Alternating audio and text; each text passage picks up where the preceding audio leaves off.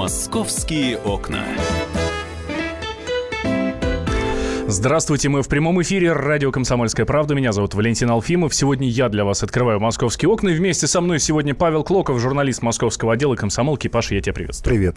Замечательное объявление появилось в интернете. А, некто некто Евгения Успенская э, продает чайник, э, да не просто чайник, ну, казалось бы, да, в интернете чайник, ну что ж такого-то? Нет, чайник Максима Горького. Стоит он сколько, Паш? 20 миллионов рублей. И вот первый вопрос к вам, уважаемые товарищи. Какие бы вы ни были любители антиквариата, старины и э, личных вещей очень известных людей, ну, мы понимаем, что Максим Горький наше все, готовы ли вы выложить 20 миллионов рублей, те, которые лежат у вас совершенно не при делах, э, за чайник? За чайник Максима Горького. 20 миллионов рублей. Пузатенький такой, металлический. Правильно ты говоришь, замечательное объявление в том смысле, что его заметили вчера все СМИ.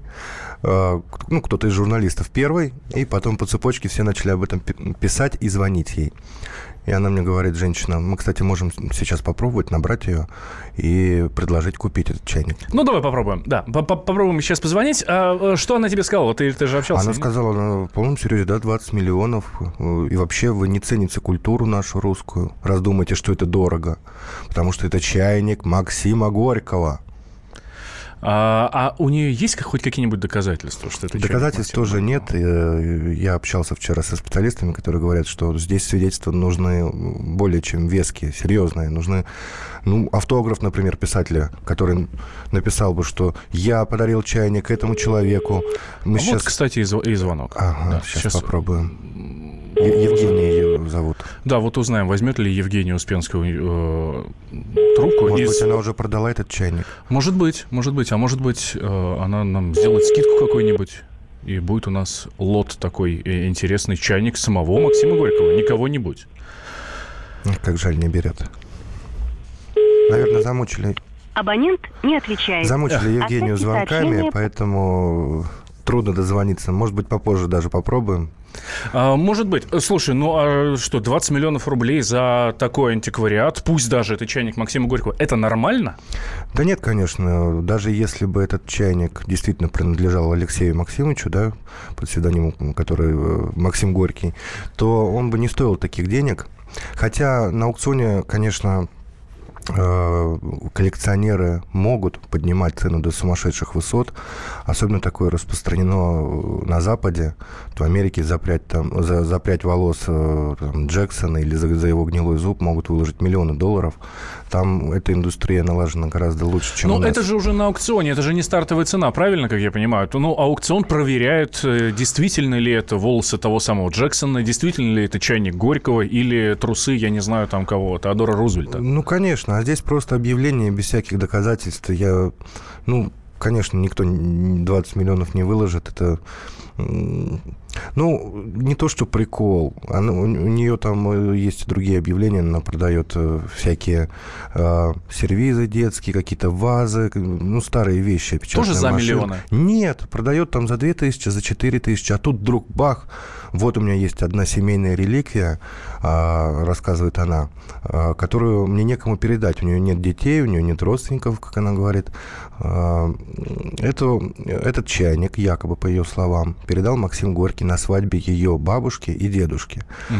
А дедушка у нее был чекистом, работал в КГБ, в Кремле, занимал серьезную должность, секретную.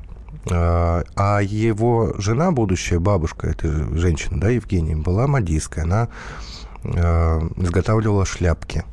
И вот у них случилась любовь, и этот Дедушка дружил с Максимом Горьким, дружил с Михаилом Калининым, революционером. То есть у него были такие знакомства серьезные. И он их пригласил на свадьбу, которую играли в Москве. И вот, по словам Евгении, э, не было принято дарить какие-то дорогие подарки, хотя Горький, может быть, и мог себе это позволить. Он ухватил чайник э, из своего сервиза и подарил. Естественно, не снабдив, не, не, не сопроводив никаким э, автографом, который бы сейчас нам доказал, что это действительно чайник Горького. Я, кстати, э, звонил вчера в музей. Э, на Малой Никитской у нас есть музей mm-hmm. известный э, Максима Горького. Там сказали, что доказать что это действительно чайник. Они даже не видели фотографию. Он говорит, ну, доказать невозможно, потому что в те времена металлические чайники были в каждом доме, да. Ну, э, ну Причем была практически все одинаковые. Была бы даже гравировка, там, МГ, например, Максим Горький. Все равно эти буквы мог выбить кто угодно. Поэтому... Например, Михаил Галустян. Ну, Михаил Галустян, да, пожалуйста, нашел где-нибудь на барахолке. Купил, выбил и, пожалуйста, продает как чайник Максима Горького. Ну, давай услышим как раз эксперта по этому поводу. Сергей Бурмистров, глава аукционного дома «Литфонд», вот сильно сомневается, что действительно это, во-первых, тот самый чайник, а во-вторых, конечно, цена его тоже повергла в шок. Данная ситуация в комментариях не нуждается, потому что есть у нас женщина, с одной стороны, владелица некоего металлического чайника. Есть металлический чайник, который, как утверждается, был подарен, но никаких свидетельств тому нет. Уж даже, не знаю, там какой-нибудь гравировки на чайнике нет, и то это не свидетельство того, что он был подарен, а гравировку может сделать, собственно говоря, любой. Но уж а говорить о 20 миллионах, ну, я думаю, что если бы этот чайник принадлежал Ленину, и, и были бы действительно серьезнейшие основания для того, чтобы это утверждать. Он и то бы не стоил таких денег, он бы стоил бы, ну, как, как, как минимум э, в три раза дешевле.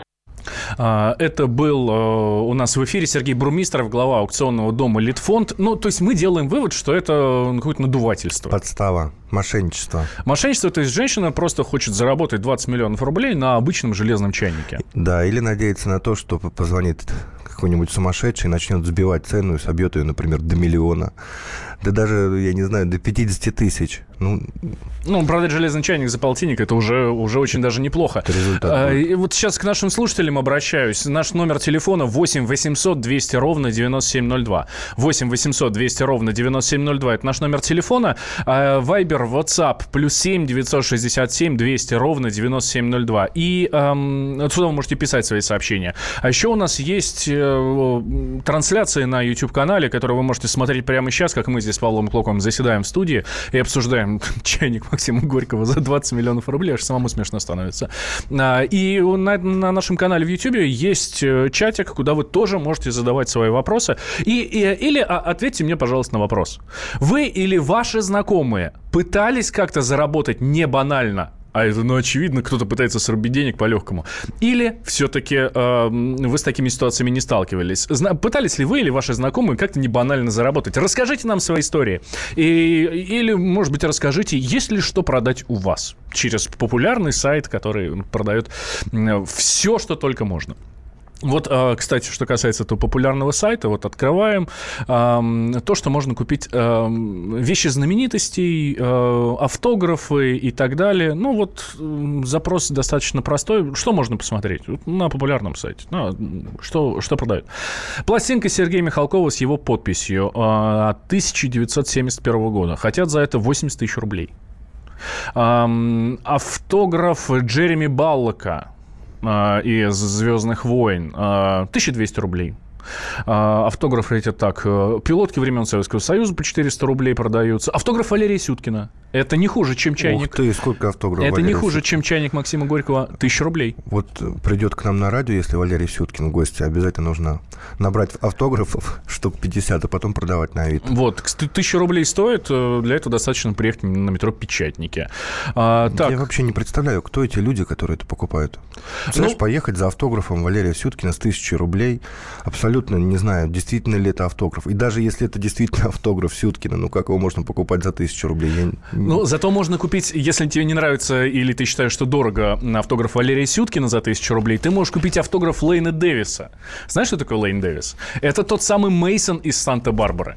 Его можно купить, да, 300 рублей. Кстати, там же на, метро Печатники продается, так что, по всей видимости, это один и тот же человек продает. Сразу бы сказал Мейсон, и все понятно. Да, а, кстати, ну, если вы уж хотите чего-то более серьезного, автограф Брэда Питта продается за 1700 рублей в Москве. Что еще продается? За какие деньги? И а, ваши знакомые пытались ли как-то заработать не банально? А, и если что у вас продать, расскажите нам по телефону 8 800 200 ровно 9702. Или напишите нам Viber и WhatsApp плюс 7 967 200 ровно 9702. Сейчас сделаем небольшой перерыв, 2 минуты, и сразу после этого продолжим. Я Александра Маринина. Слушайте радио «Комсомольская правда».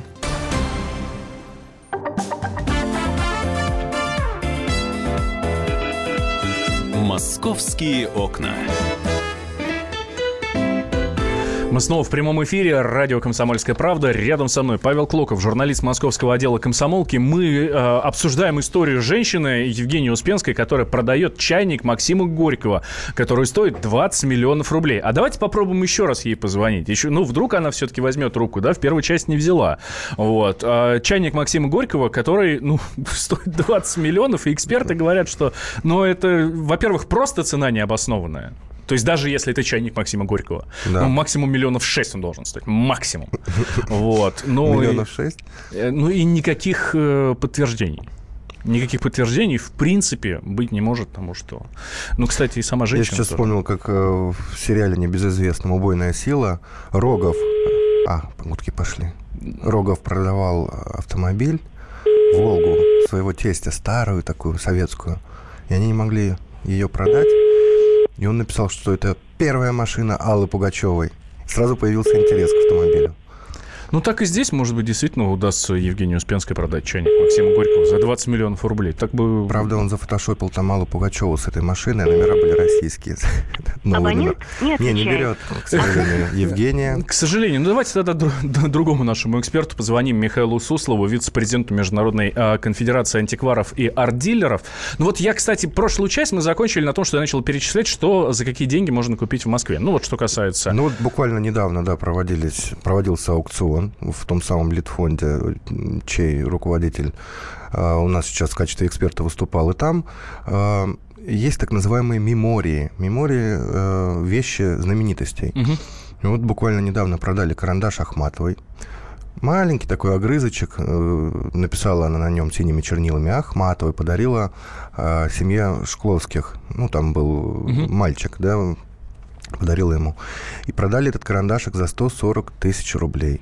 Ну, один это- маленький это- карандашик. Ну, здесь это же аукцион, то есть стартовая цена-то была не 140 тысяч, это же очевидно. Ну, понятно, Это да. первое. И второе, аукцион обязан подтверждать подлинность того, что а, Они подтверждают, продают. да, задавали вопрос, а как вообще нам убедиться в том, что это действительно карандаш Ахматовой? Потому что написать Ахматова на огрызке карандашном может кто угодно. И нам объяснили, что да, действительно, если бы такую же вещь им принесли с улицы, тогда бы мы посмеялись и не стали бы даже разговаривать, потому что проверить невозможно. Но в данном случае мы взяли э, из личных вещей семьи Шкловских, поэтому не доверять тому, что это, Мгм. Что это вещь передала Ахматова, мы не можем. Ну, есть какие-то подтверждения. Я у вас, уважаемые слушатели, спрашиваю, если что у вас продать, ну вот подобным образом, и а, пытались ли вы или, может быть, ваши знакомые как-то не банально заработать, тем более, видите, какие деньги. И вот Александр нам пишет, есть папин фотоаппарат «Зенит», купленный в Сокольниках в магазине. Слушайте, Александр, Такое нельзя продавать. и- Александр, а если вы скажете, что это фотоаппарат папы римского, Мгм. то тогда я думаю, что можно будет миллиончика 3-4 за него выручить. Почему бы нет? А, я, а, мы закончили прошлую часть на том, что я перечислял то, что а, можно купить.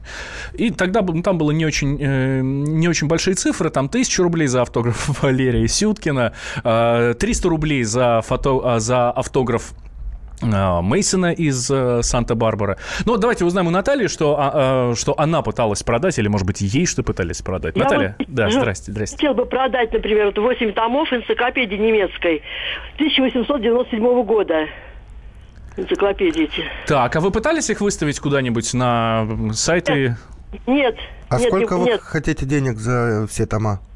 Да, мне сейчас очень даже необходимы деньги. Я в аварию попала, и вот я сейчас даже ну, болею, вот, и мне сейчас деньги нужны очень даже. Как, вы- как вы пытаетесь продать и сколько хотите за эту вещь? Даже не знаю, вообще, вообще цену не знаю, и вообще вот, не в курсе. Даже вот. Я бы, э, я бы вам посоветовал обратиться к каким-нибудь антикварам для того, чтобы действительно Или оценили. на барахолку. Там Слушайте. очень много специалистов, я не раз о них писал, и там очень много ценных вещей на самом деле. Не принадлежащих знаменитостей, не принадлежавших, а просто ценных вещей. Какие-то редкие печатные машинки, которые выпускались там несколько десятков всего во всем мире. Действительно дорого стоит. И приходить на эти барахолки надо рано утром, потому что до 8 утра там все разбирают ценное. Ну вот, э, говорил я, что у нас можно еще... О, кстати, что можно купить еще в Москве? Можно плакат э, порнозвезды с ее э, автографом купить за 300 рублей в Москве всего лишь.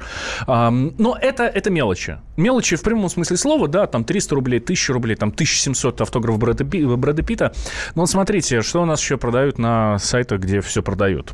Плакат сборной Франции э, 1998 года. Мы помним, что этот год, когда как раз сборная Франции у себя дома стала чемпионом, э, чемпионом мира. Э, Плакат сборной Франции с автографами можно купить э, за... Точнее, продают, вот так скажем. С продают. автографами всех футболистов. Да, продают за 30 миллионов рублей. Вот это, это даже да. круче, чем чайник Максима Горького.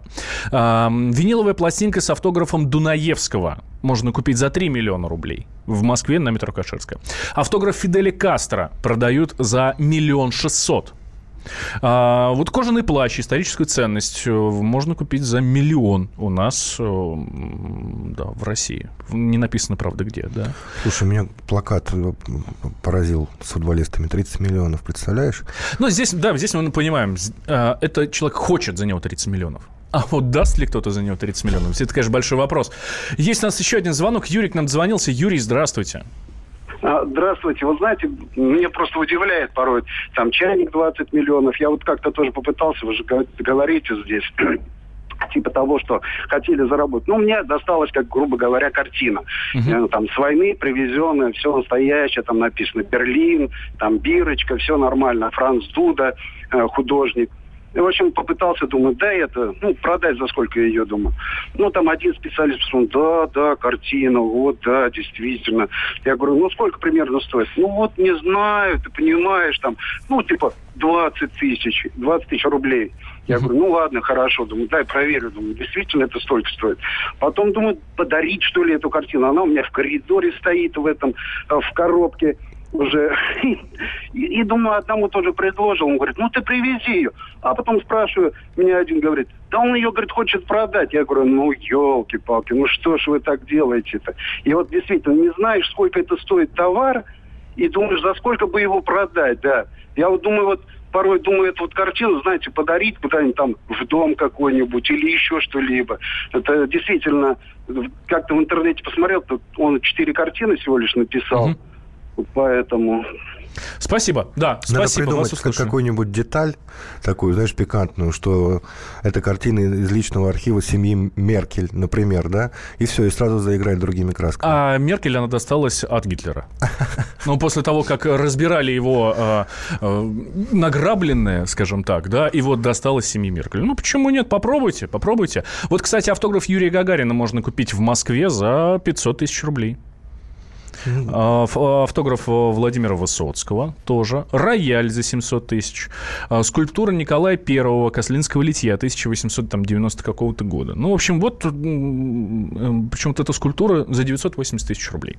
Давайте мы услышим, что по этому поводу думает Михаил Суслов, вице-президент Международной конфедерации антикваров и арт-дилеров. Мы эм, у него поинтересовались, вообще в антиквариат действительно сегодня выгодное вложение денег, денег э, или не очень, э, и как вообще можно продавать что-то, э, если ты думаешь, что это действительно очень старая вещь.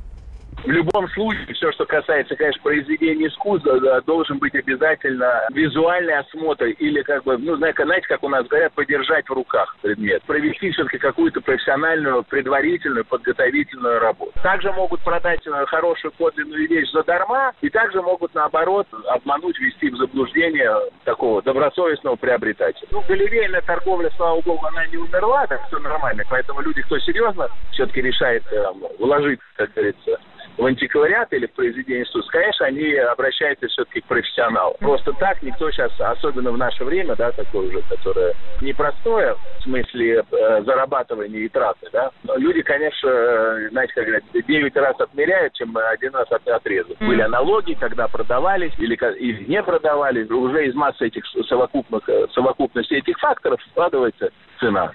Михаил Суслов, вице-президент Международной конфедерации антикваров и арт-дилеров, э, был у нас э, в эфире. Вот его мнение, ну, вы слышали. Тут еще можно сказать, что э, у нас на аукционах самую большую ценность имеют бумаги. Бумаги, записные книжки писателей, да, поэтов, артистов. Многие вели дневники.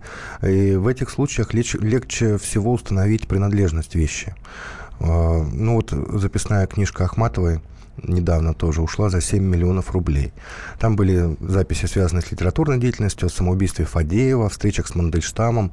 Ну, бесценно, да, тут уже действительно понимаешь, что это имеет э, вес, это не просто клочок волос Майкла Джекс, Джексона или гнилой зуб какого-то артиста, а действительно представляет ценность.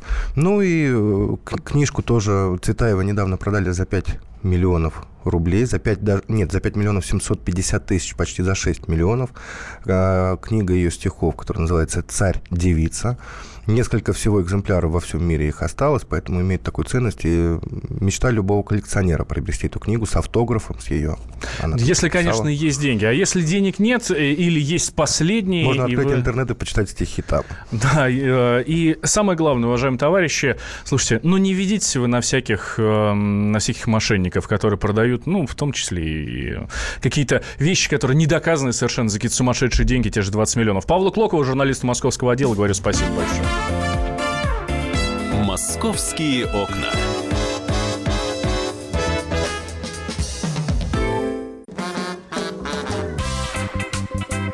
И в России. Мысли нет и денег нет. И за рубежом. Да хоть на Луне. Как же ты не дурачина, братец, если у тебя много сантиков, а ты в тюрьму попал.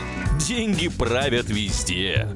О них говорили, говорят и будут говорить. По будням с 13 часов 5 минут по московскому времени в программе «Личные деньги» на радио «Комсомольская правда».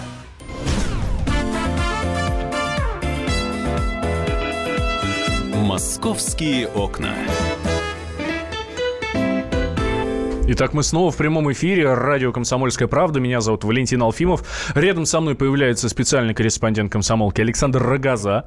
А, Привет, Валя. Да, и мы будем сейчас разбирать совершенно удивительную историю, которая произошла э, в Москве. Ты, ты, ты знаешь, как? Валь, вот до того, как ты озвучишь, что это было, да, мы когда прочитали, мы всем отделом выдохнули.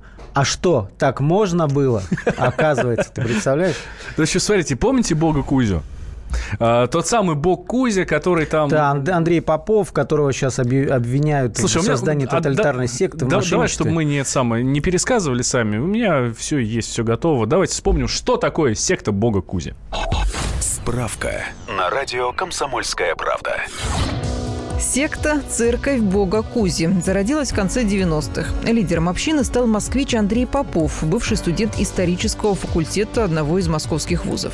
До этого Попов выдавал себя за православного священника и даже служил в одном из московских храмов, но был изгнан, когда настоятель выяснил, что отец Роман, так себя назвал Попов, подделал документы и рекомендации. Очень скоро уроженец Долгопрудного собрал новый круг из своих бывших прихожан и объявил себя богом Кузи. Сектанты обманом получали у батюшек бедных сельских храмов письменные разрешения собирать для них пожертвования в Москве. С этими документами Попов с приближенными регистрировался на православных выставках, но большую часть денег сектанты оставляли себе. В секте активно применялись телесные наказания, поощрялось причинение зла неверным, которых сторонники бога Кузи называли демонами. В 2014 году в квартирах членов секты следствие обнаружило 219 миллионов рублей и 150 тысяч долларов долларов. Попова сначала задержали, но потом отпустили. В сентябре 15-го обыски повторились. Нашли еще 43 миллиона рублей и 100 тысяч долларов. С тех пор Андрей Попов и трое его приближенных под арестом. Им предъявлены обвинения по статьям мошенничества и создания секты. Не просто так в нашей справке прозвучали суммы, которые, э, которые были изъяты у того самого бога Кузи. Они изъяты были как что? Ну, естественно, как вещдоки. А теперь Теперь выясняется, что ну, они были изъяты как вещдоки, наверное, в физическом своем виде они где-то лежат, но э, эти деньги были переведены, так как их много, были переведены в электронную, да, так скажем, систему, они находились на счете в казначействе. Продолжали там храниться, это необходимо делать до окончания э, вот, следствия. И тут выяснилось, что э, в 2016 году появился некий мужчина, который предоставил в суд э, расписку от одной из фигуранток. Одна там есть э, помощница Бога Кузи, которая сейчас вместе с ним по делу идет, находится под стражей э, Маргарита Фролушкина. Вот он по делу э, представился ее мужем, э, написал за нее расписку, что якобы э, она отдавала, вернее, он отдавал ей на хранение там 215 миллионов рублей. Причем он дважды пытался проделать этот фокус. Первый суд отклонил его вот эти претензии, а э, Химкинский суд в итоге решил, да, странно. Ну, то, то, есть он согласился и, э, в общем, постановил, что эти деньги надо мужчине вернуть. Судебные приставы очень быстро э, с, с, со счета эти деньги списали, у них есть такие полномочия. В общем, когда полицейские очухались, было уже поздно, они сумели вернуть, заблокировать только 85 миллионов рублей. То есть 120 миллионов ушли где-то, они были обналичены. А, Причем мужчина, этот аферист, э, известно, что зовут его Юрий Цукерман. Ну, как говорят, он менял паспорт, стал Цукерманов. Цукерманом. Он уроженец Омска, 59 лет. А, обналичил деньги, начал сразу покупать какие-то дорогие машины, но в итоге, как говорят, уехал в Израиль. То есть скрывается он там. Сейчас этот человек объявлен в федеральный розыск, но у меня вот честно, я скажу, положа руку на сердце, вообще нет никаких сомнений, что он не один.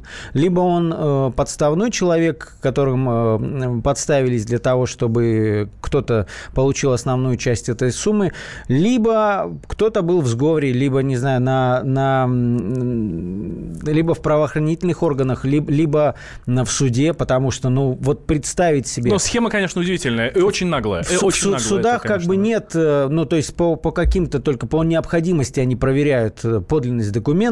Вот тут, ну, тут такая сумма, что как не проверить? Я вообще не понимаю, как это произошло, поэтому я говорю, а что, так можно было?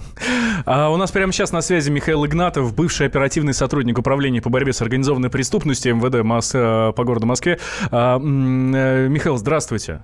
Здравствуйте. Слушайте, вещдок, 215 э, миллионов рублей, 150 тысяч долларов, потом еще 54 или там 45 миллионов нашли. Как вообще хранятся вот такие вещи? Кто к ним имеет доступ? Ну, вообще по закону, как обычно бывает, из практики. Э, любые денежные средства, которые признаются вещественным доказательством, они э, кладутся на специальный депозит в банке, э, по, по, согласно постановлению следователя, и хранятся там до решения суда. То есть, когда состоится суд, когда вынесен будет приговор, вот после этого в приговоре указывается и э, дальнейшая судьба вещдоков, любых, в том числе и денежных средств. То есть или они возвращаются обратно, или они обращаются в доход государства, то есть или еще какие-то э, пути есть. Ну, то есть, короче говоря, все зависит от решения суда. Но до решения суда э, все денежные средства должны, обязаны находиться только на депозите. И распоряжаться ими никто не имеет права. На ваш взгляд, вот в этой схеме, э, на, на каком этапе, вот явно же он не один был, на каком этапе он мог найти сообщников, кто помог провернуть ему такую... Или, или у нас все такие глупые, что такие суммы раздают, а и направо и налево?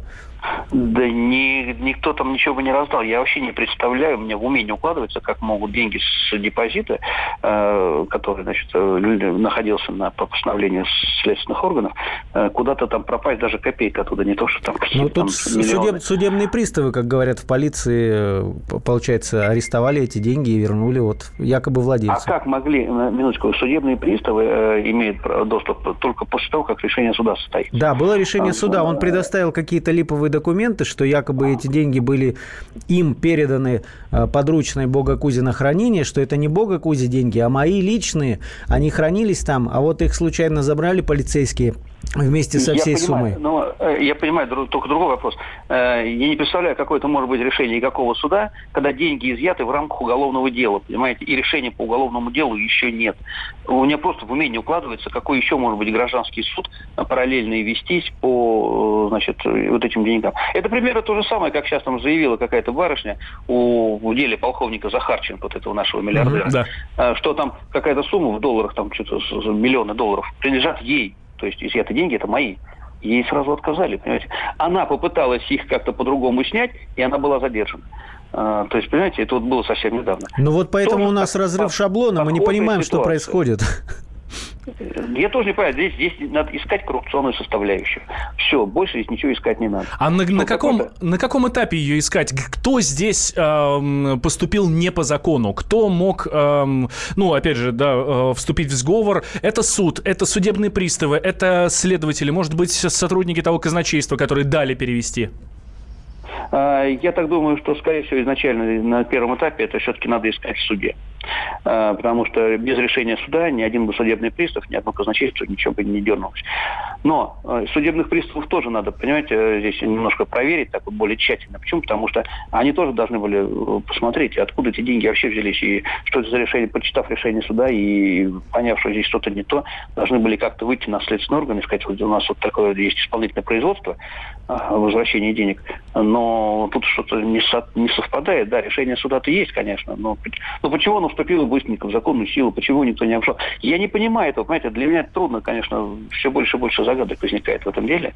Но здесь, конечно, надо более, ну, очень серьезно, в первую очередь, выйти на судебный орган. То есть почему и на каком основании судья э, вынес вот такое вот э, абсолютно, я считаю, незаконное решение. Спасибо большое, Михаил. Михаил Игнатов, бывший оперативный сотрудник Управления по борьбе с организованной преступностью МВД по городу Москве, а, у нас был на прямой связи со студией. А вам, уважаемые товарищи, попадались мошенники? Ну, вот такие не просто мошенники, которые там 100 рублей отбирают, там, да, вымогают на улице, там, или еще, а вот прям мошенники. Это же а, история, которая, ну, тянет на сценарий. На сценарий, причем какого-нибудь такого классного фильма, а, может быть, даже голливудского с а, про, про то, ну, как да, грабят да. банки, как Ава- зарабатывают миллионы и так далее. Вообще. Да. Попадали, попадались вам мошенники в вашей жизни или нет? 8 800 200 ровно 9702. Расскажите нам об этом. Или напишите Viber, WhatsApp, плюс 7 967 200 ровно 9702. А, и вот отличное сообщение а, от нашего слушателя. Без высших сил здесь не обошлось. Ну, это же Бог Кузи. Это же Бог Кузи, да. Без высших сил здесь не обошлось. Бог дал, Бог взял. Нет, ну получается, понимаешь, в чем казуистика? Если предположим, да, все-таки не смогут доказать что-то против бога Кузи, вот эти деньги государство будет обязано ему вернуть, что ли? То есть, получается, кто-то тут э, объегорил не то, что Бога Кузю. И эти ведь деньги, я напомню, эти деньги сектанты собирали под видом э, там строительства или ремонта или помощи э, провинциальным православным храмам. То есть они действовали от их имени, собирали на православных выставках там какие-то миллионы, отдавали там батюшкам по 10-20 тысяч. Батюшки были рады, потому что они не развращены деньгами и любой помощи рады. И получается, что это деньги вот таким образом получены, это не, про, не просто с неба откуда. Ох, ну, в общем, мы вопросов намного больше, чем ответов. Мы будем следить за развитием этой истории. Обязательно все вам сообщим. Александр Рогозе, спецкор комсомолки, говорю большое спасибо. Московские окна.